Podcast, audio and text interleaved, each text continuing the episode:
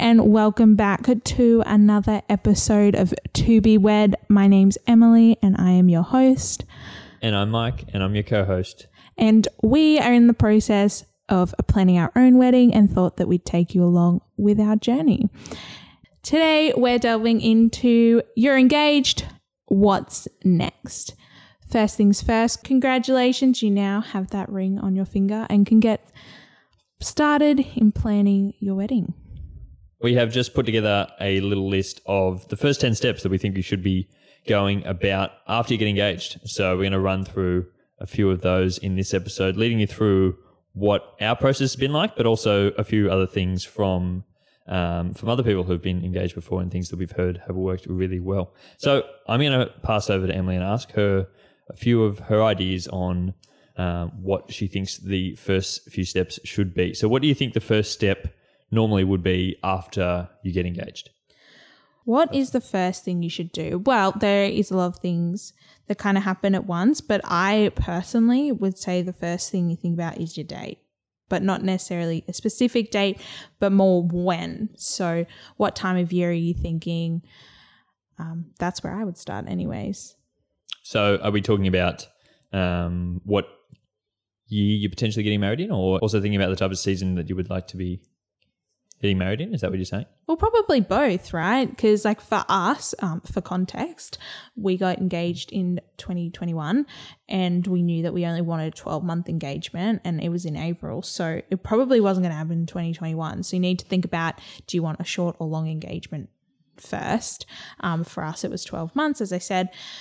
So we chose autumn. So I think think about what time of year because that will also dictate how long your engagement is. For example, if we wanted a spring wedding, it wouldn't have happened spring 2021 because we got married uh, we got engaged in April, so that was like what an 8 month turnaround less than but if you wanted a spring wedding, then it would have to be end of 2022. So that brings it out to 18 months. So think about yeah what what season actually probably comes first and then that'll probably dictate your year a little bit.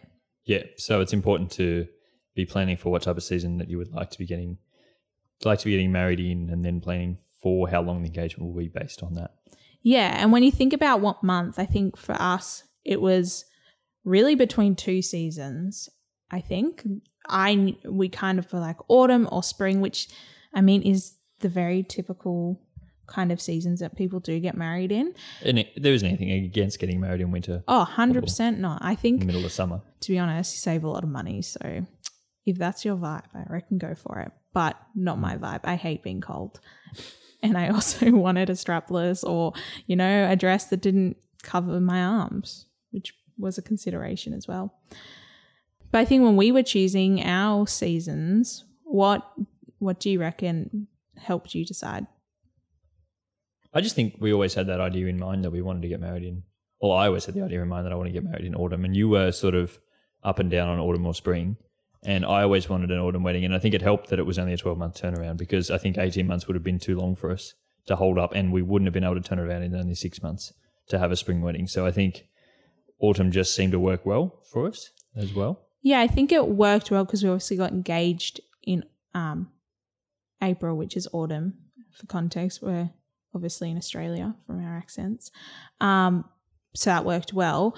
I personally was looking at spring, but again, part of our decision was um, Mike suffers hay fever, so didn't want to be having that vibe at our wedding in spring and it also is a bit warmer.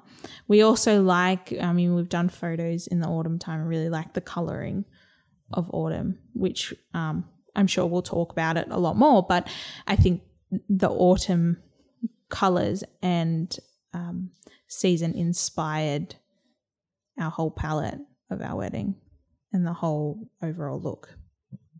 And then I think rolling on from that, the next step you would probably take is to choose an exact sort of location. And that sort of is dictated to by the season in which you want to get married. So if you're after those autumn type vibes, um, it's probably not great to get married where there is no exact autumn, where it's not really cold enough in that type of time of year to have that specific season. So we have to be thinking about why you would like to be getting married in that particular season, but then also t- trying to find a venue around that and try to meet that type of vibe.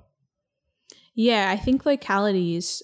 Um, I know it was a definitely a big one for us. We we kind of tried to lean into those autumn vibes, but um, or the autumnal look of being around trees and you know that kind of um, environment. But it turned out that budget and location was a bit too difficult for us to get that. So our venue probably really isn't in the most autumnal kind of location, but I think it's more for the weather at the moment than anything else.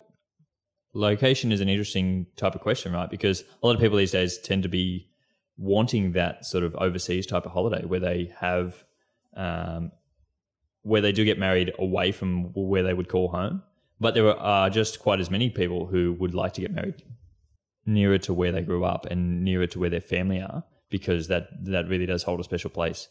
And I think for us, we didn't really have anywhere that we were specifically drawn to in that way. So it was hard to find the location. So we really had to fall back.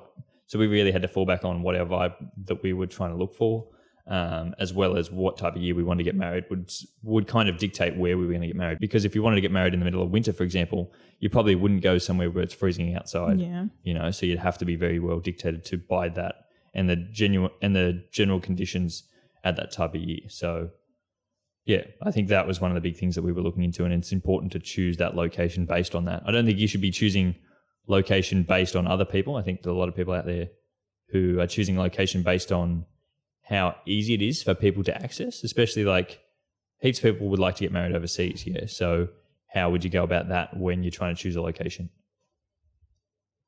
I think for me, some really big points about location when I was thinking about it and when we were thinking about was what was special to us, what actually held any kind of meaning to us. So um, at that time that we got engaged, we were living in Sydney and we met in Sydney, but we also looked about the Blue Mountains, which is about an hour and a half out of Sydney because that was somewhere that we visited a lot. So I would say that is a really key consideration if you haven't got somewhere that's automatically popping up as somewhere you'd like to get married is what's special to you and your partner. And then on the guest thing, I actually reckon, yeah, milk it for all it's worth. Weddings are one of the only times people will travel anywhere for you, um, especially if you're wanting to go overseas. I mean, it's a tough one because I think if you're wanting to get married overseas, you will have to probably recognize that you're not going to get the the same amount of guests or who everyone who you might want to be there. But that also comes to what's your priority about getting married you know? Do you want do you want the location or do you want the guests? And that's an important consideration. So but yeah i think weddings are one of the only times that people will travel anywhere essentially especially if it's um, domestic and in australia. It's an interesting question, right? Because I heard once a person say they were finding it hard to cut their guest list down. And so what they did was they planned their holiday overseas to automatically remove a large chunk of the guests they were going to have at their wedding only because they wouldn't be able to be able to travel overseas or it was way too expensive to travel overseas. So this is a, this is a really interesting question of where you would get married depending on who you would actually like to have at your wedding because just remembering that if you do decide to go have a destination wedding which can be really nice, you are potentially losing heaps of your guests, heaps of your close family members who wouldn't be able to travel, especially older family members, like who who may not be excluded by the expense of it, but maybe just excluded because they aren't able to travel anymore. Hmm. So yeah, you really have to think about what is your priority on the day, and is it is it really to have all your family members there, or is it to have a special moment for you in a location that really means something to you? Yeah, there's a lot to think about location, but I would say as like a quick and fast tip is try to narrow it as much as possible. So, you know, don't just like type wedding venues Australia into Google. Try and say these are the top 3 places for me and then everything else will fall into place whether that's guests or how people are going to get there. Mm-hmm. And so after the location, well, what would be the next thing that you would move on to trying to plan? For me, it would be my Pinterest and mood board. And if anyone's like me, you probably had that before you're engaged, even, or in, you know, you get engaged, get that ring on, and then you're on Pinterest that night. Yep, that was me. But I would say that focus in on the Pinterest and mood board. So start to get all those those ideas together. And I think a few people would be surprised about why we would bring this up as the third thing to plan when we haven't even like locked in a venue yet. So we haven't even even started to look at those types of things. We've just been having these sort of ideas. And I think for us both, it was very important to have a concrete idea of where you want to get married, at what time of year you want to get married, how the style you want it to be. Like, are you adding on your Pinterest board um, styles of how you want the place you're getting married like to look? Are you adding on there like your dress? Are you adding like small little details of how you want your day to look? For me, I guess at this stage it was more about the colors and the overall vibe. So whether that's like a romantic or an elegant or a rustic kind of vibe because as you're going through the planning process and once you lock in your venue and your location these will all change. But I think most of us have and the reason I think this is good to bring up now as opposed to the beginning because most of us have an idea of what we would want without even necessarily having to say it. I know that we were pretty much on the same page, even though we might have had different words to describe it. We knew the overall theme or feel that we would want our wedding to be. And I I also think on that point is that um it can be good to do it around this point before you get to a venue because of the fact that when you go to the venue or when you're moving forward in planning, you can really draw on that key kind of feel and look, which comes predominantly from Pinterest or mood boards for me, anyways, because you haven't planned a wedding before. You don't know what a wedding looks like. If you're around our age, you probably haven't even gone to many weddings. So it's good to see what others have done. And it's easy to be sort of drawn into that whole idea, right? Of when you're going to look at a venue, it's easy to say, oh, it's all amazing. Like now I'm here and now I can actually imagine myself being in this place.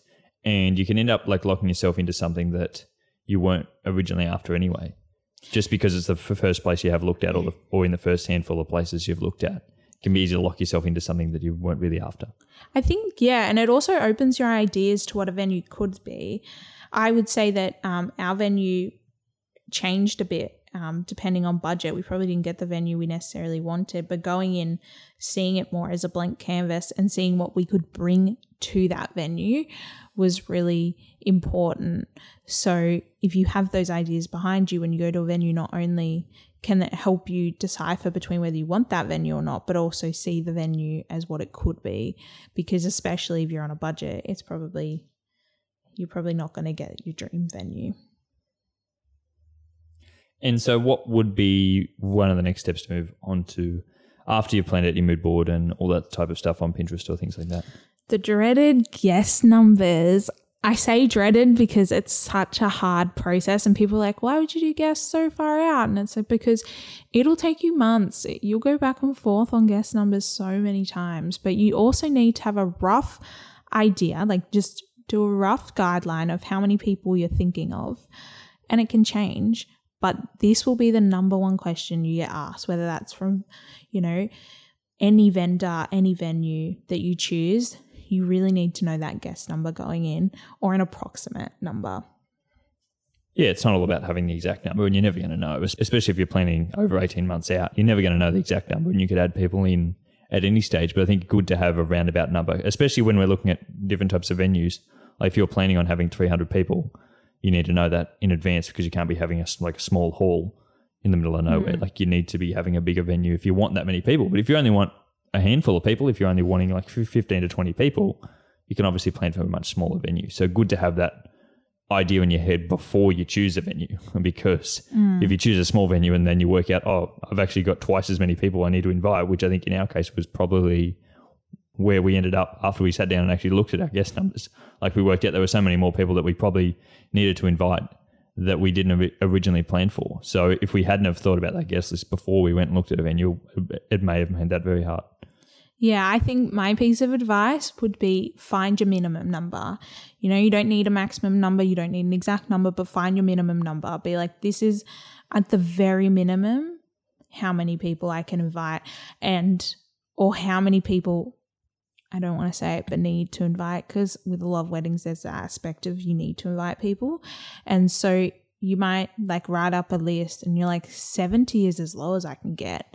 And that's a good starting place because a lot of venues will be like, we have a, most venues will have a minimum number and they'll say you need 80 to 100 people to even hire this venue out because more than likely your guest list is going to go up than down. Rolling on from that guest number list, what would be the next thing that would be after that? Budget. You need to sit down and get your budget done. Um, again, it's never going to be exact. There's always going to be hidden fees. But if you could s- sit at like what you think you'd like to spend, what you're comfortable in spending, at least that's a good point. But you need to spend a lot of time looking at your budget. Yeah, and I think this definitely like sort of fluctuates because as you walk into planning a wedding, you don't have any idea how expensive these hmm. things are. Like everything when you're planning a wedding is more expensive than it would be in in your normal day to day life. Like if I was to go, you, you book a venue just for an 18th birthday party, it's going to be a lot more expensive to have my wedding there than it was to have a party there. So hmm. just you need to have an open mind with how much you were thinking of budgeting so that it's able to be moved on. If you do find somewhere that really fits with all those things that we've been talking about before, that your budget is able to move and you know how many people you're going to be inviting. So then you can easily plan that budget based on all those things we've spoken about previously. Yeah, I think the important thing with a budget um, is also having a five grand buffer. So five thousand dollar buffer in your budget. So I see a lot of people being like, I want to do it ten k under. I want to do it fifteen thousand and under, or a number and under that. And I totally understand that, but I think you need to have around five grand. So whether that's my budget is 20 to 25, my budget is 15 to 20, because of the fact that there are going to be hidden expenses that you will never be able to budget for. The amount of hidden expenses that have come up in our wedding experience in our wedding planning process is crazy. Like we, we've definitely gone over budget but i think you and i also had in mind that our budget isn't 10 grand. You know once we hit 10 it stops. It's like our budget is 10 to 15 or whatever it you know comes to. So i'd say that's really important. And also it, it comes lower in the list because again you haven't planned a wedding we didn't know the cost of a wedding. And trust me, when you put the word wedding in front of anything, people will charge you that extra surcharge. Everything is a lot more. And the whole reason they charge more is because they know it's a once in a lifetime service they're providing. So they're expecting you to spend a little bit more money. And I think that's okay. I think that's okay to accept to yourself that it's okay to spend a little bit more money. It's okay to walk into a venue and think, wow, yeah, this is the dream venue that I've always wanted to go. Or you walk in, you have a look at a dress and you're like, I'm, I'm I would spend any money for that dress. You know, like even if you go a little bit over budget, it's good to have that little bit more because there isn't anything worse than walking away from that than saying I wasn't able to get the thing that I really wanted because I'm so hard on my budget from the day one. Yeah, and I think this is again when you're thinking about your budget, you really need to think about your priorities in getting married and having a wedding. So if if your venue is really important to you, spend more on your venue. But it might mean that something else has to come down a little bit. So when you're thinking about your budget, think about what this day means to you. If it simply means you go and you get married and that's kind of it, remember that. Keep that at the core of the mm. budget. That at the end of the day, all the other stuff is an add on, is great. But yeah, when you, I think when you really know why you're getting married and what you want your marriage and wedding to look like, then it's a lot easier. Yeah, I think that's why that's why you would have the mood board, right? Like at the start, you've you've already sort of have these ideas in your mind, and you would know what your plan is for the day. And I'm not saying spend over your budget on every single thing, as you said. Like if you spend more than your budget on your dress, then then other things are going to have to come down. So if that's a priority to you to spend more money on your dress, then spend it more money on your dress because you can sort of find that in your budget a bit later on, and you don't know how much things are going to be. If you walk into a dress shop, you don't know how much the dresses are, and they don't normally advertise that, right? So be a little bit flexible and a little bit open to spending more there. But if that's a priority for you, then that's okay to prioritize those things that you really enjoy. Mm, and make sure you keep it realistic. And I'm just going to quickly touch on like the Pinterest mood board thing. You were saying that's why, but make sure you're looking at realistic pictures as well of what that budget can get you. So there are heaps of online Facebook pages that are like 15k, 5k budget weddings, and people post pictures in that all the time. So make sure that you're not only getting inspiration from weddings that are 30k plus if your budget isn't over 30k. Yeah, and we'll make a whole episode on like priorities about what are your priorities to actually getting married, and and I think that's really important to think about. But we're not going to talk about that here today, and I think that's something else that you could be thinking about early on, but it's not mm. really one of these steps. But I think it's still an important thing to be thinking about. And so after we have our budget in place, what's the next thing that you think we should be moving on to? Starting a planner. And when I say starting a planner, this is under the assumption for the purposes of this podcast that you're not outsourcing your planning. I mean, maybe you are, and this is where that would come in as well. But starting a planner is really important before you start to get any other information. So before um, you start to even plan anything, you would say have a planner. And how would you ideally have this planner? Like, like what does this planner look like to you? So it looks like a lot of different things. For me, I made my own, um, and I made it on Excel, which made it really easy and succinct. And it's just somewhere where all your information is together. So whether that's in paper form, there's a lot of people who have binders and folders full of information. You can pay for one, you can download one off Etsy. Just Google it, and thousands of um, results will come up. But for me, and again, this comes down to our budget, but I made my own, and it also meant I had total control over what it was. Again, I'm a pretty organized person, I'd say, and I fuss over details. So for me, making my own made a lot of sense. But if you feel like you're going to miss a detail, definitely go download one. They're so cheap. And you're saying like to go get a planner, like this is for before you even start going contacting any other sort of vendors, g- g- go and make sure you have a place to put all their quotes, all their information on, so that then you can easily refer back to. Yeah, so I mean, I would say this is the planning stage, the planner stage, I should say, because if you're going to engage a planner, this is when you do it because they're going to do the hard yards of finding the venues and everything like that.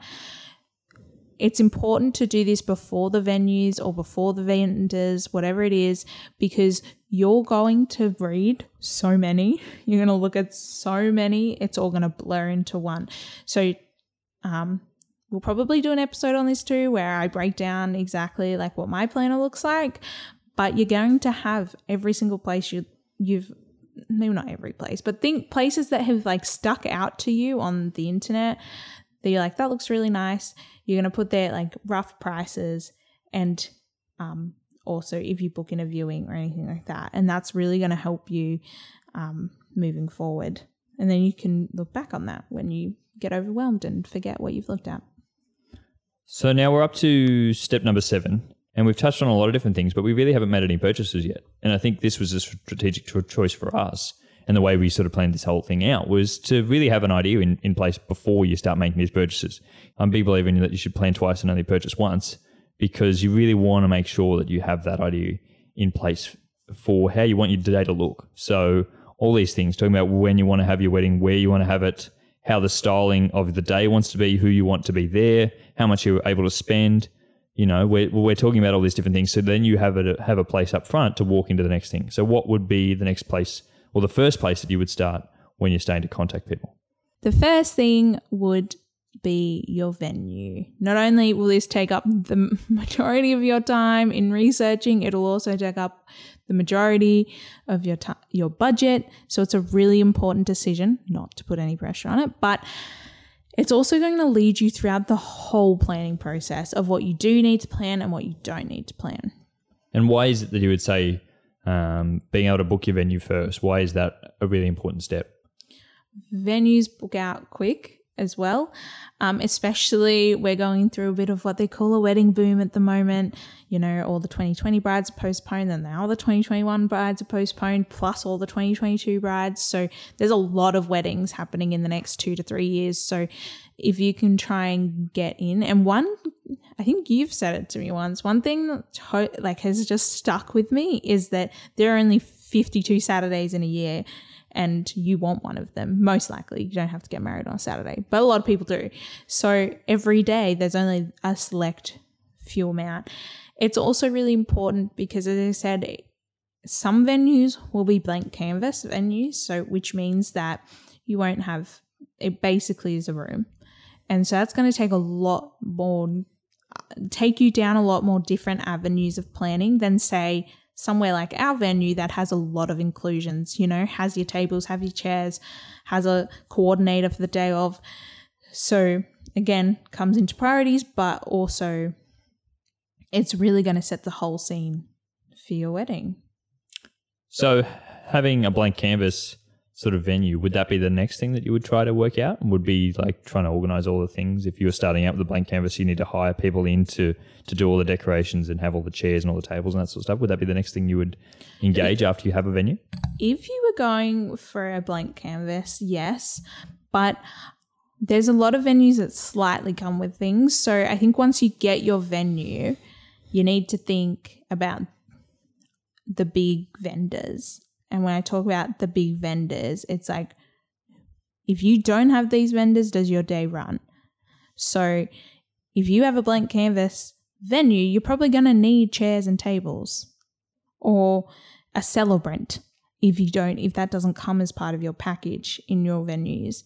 So I would say think about anyone that is going to literally help your day run. And in addition to that, people like photographers and makeup artists who are pretty much for a lot of people are non-negotiable. So those non-negotiable vendors. Oh, are those for you the next step, like engaging a photographer and a hair and makeup artist? Does that come before um, like other vendors for your venue, or would you engage the hair and makeup artist earlier than that? It depends. I mean, the venue also sets your date, right? So like when you go to a venue, you're probably going to have a couple of dates in mind. I would say have probably at least three dates in mind, and then the venue is going to be like, yes, we are available, or no, and they're going to give you a select date.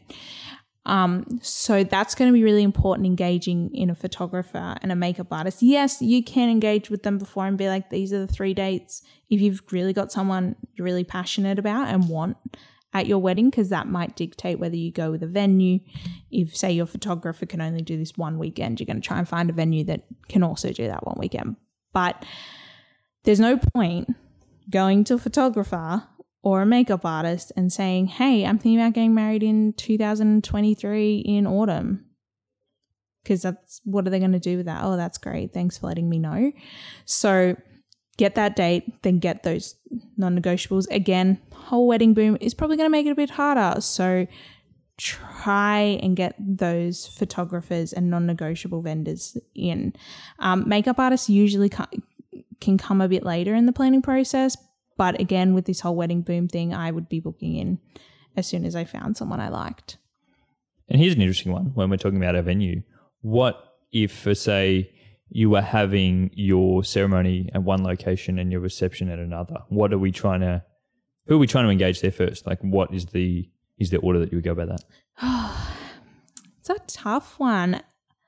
Priorities come up again because, you know, for us, I mean, ceremony location is really important, but there's also a lot of ceremony locations. Like you can get married outside if all else fails or in a backyard, but reception venues are quite hard because they're obviously a set. You know, that's where you have your dinner and things. But some venues will have have both. I think for us from memory, we did it kind of side by side. So one thing that a lot of venues will do, reception venues, I'll say, is they give you a week period of that date. So they say like, oh, we we temporarily say that you're getting married on this date. And then you have one week to confirm that. So, what I would probably do is try and do that, get that one week locked in, and then go to the ceremony venue and check.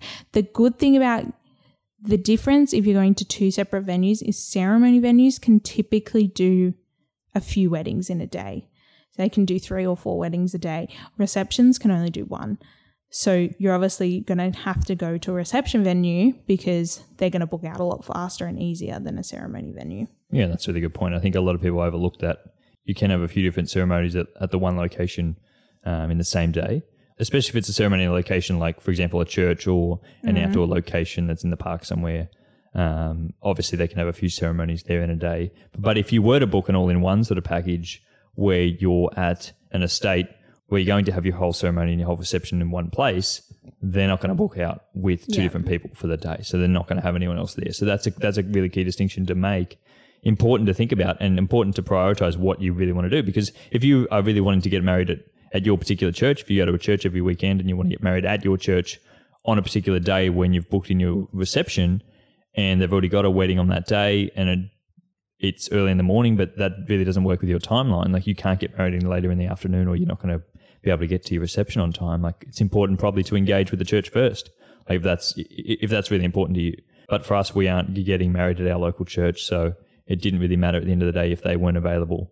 Um, it just so happens that they were available, but we weren't planning on getting married at any particular church. And at the end of the day, like was able to get moved. So that's all about that priority type of stuff in the end there anyway. And so that really rounds out um, sort of eight, nine, and 10 would be your photographer, your hair and makeup artist. And then any other sort of vendors would come after that. Like we're talking our florists, we're talking about our designers.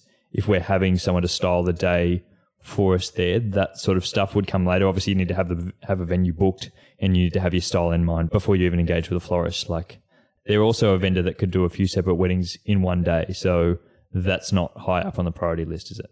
Yeah, exactly. I think when I think about vendors, I think about the ones who, yeah, can only do one a day. So that's your photographers, your hair and makeup artists, your um, caterers, if you have to get a caterer, typically one wedding a day.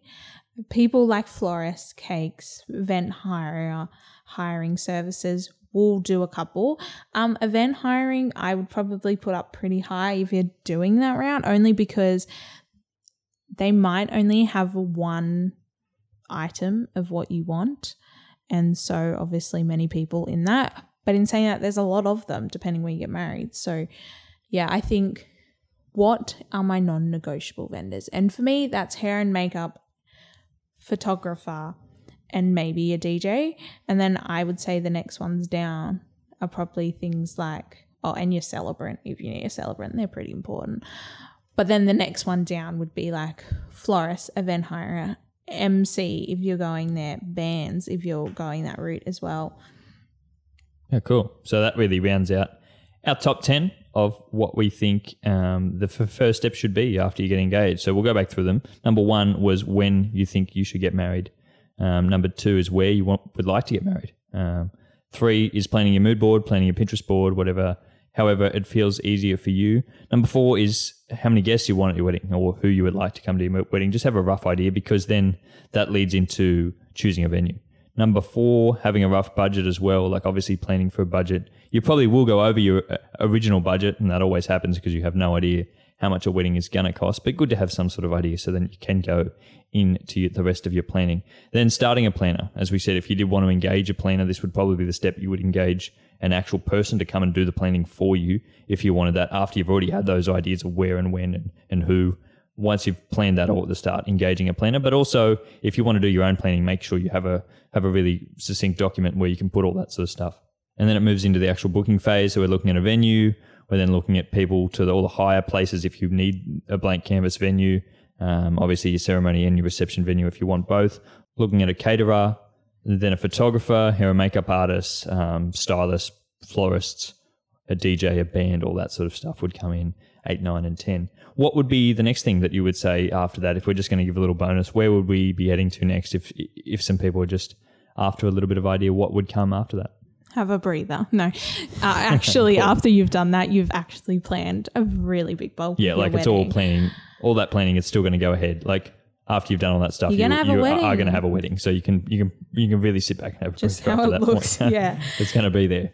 and but I would be getting my dress and or outfit, whatever you choose to have, especially in COVID times. You don't know what's going to happen. Just get into the outfit stores um, and get that underway, even if it's just to try on and see what you like. Now I leave that to Emily because Emily wasn't able to try on A dress in a store. She had to do an at-home try on. She's a bit a bit sad about Bit that, but we'll make but a, we'll make a whole episode on that. She's she can uh, speak about her experiences with at-home dress try-ons, but. Uh, But make sure you get in early on that one. It's like the last thing that actually has a time frame on it. One of the last things, you know, you need to obviously start thinking about invites and things, but you after all these, you need to think what actually has a time frame on it, and that's invites and dress or outfit. Whereas things like getting your decor can really be left till the last minute. I don't suggest it, but it can be. Yeah, of course. After you've planned all this stuff, you are going to have a wedding. You are going to be able to just turn up on the day if you really want to. You can be in any outfit that you really want to be, but obviously all those other things do come along after the fact. But these are the first real steps that we would say to be planning um, after you get engaged. But enjoy it. It's a fun time. It's stressful, but it's fun.